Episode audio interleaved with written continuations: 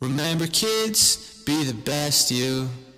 Welcome to Best You 9, presented by the Forever Kids. I'm Shyre. And I'm Chase, and this is a show where we teach you guys how to be the best you. Two tips one physical, one mental. With new episodes releasing every Monday and Friday. Let's get into it with a mental tip.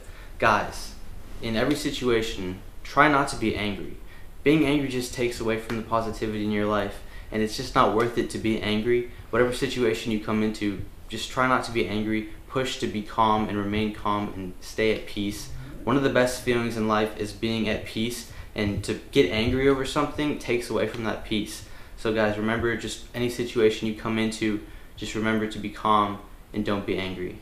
Now to chase with the physical tip. So, guys, come with the physical tip. You're gonna fail, and you need to accept that. Um, from a lifting standpoint, you may not hit that PR that that that you wanted to hit that day, or you might not get those extra reps in, or you might not be looking the way that you wanted to when you set your goals like two weeks, three weeks before. You might not have that summer body yet. I don't, and hundreds, millions of other people don't either. So we're all gonna fail. You're gonna fail more than you succeed, but it's what you do with that failure that's really gonna allow you to be the best you possible. So you need to take every time you fail, and you need to take something from that. So if you don't get that PR, think of what you could have done better. If you're not looking the way you wanted to when you set your goals three weeks ago, think of what you can do in order to reach those goals in the following three weeks. So you're gonna fail. We have to accept it. We're all gonna fail.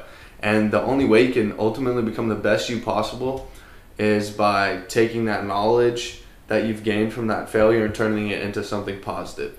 So that's all we have for today, guys. And remember, kids, be the best to you.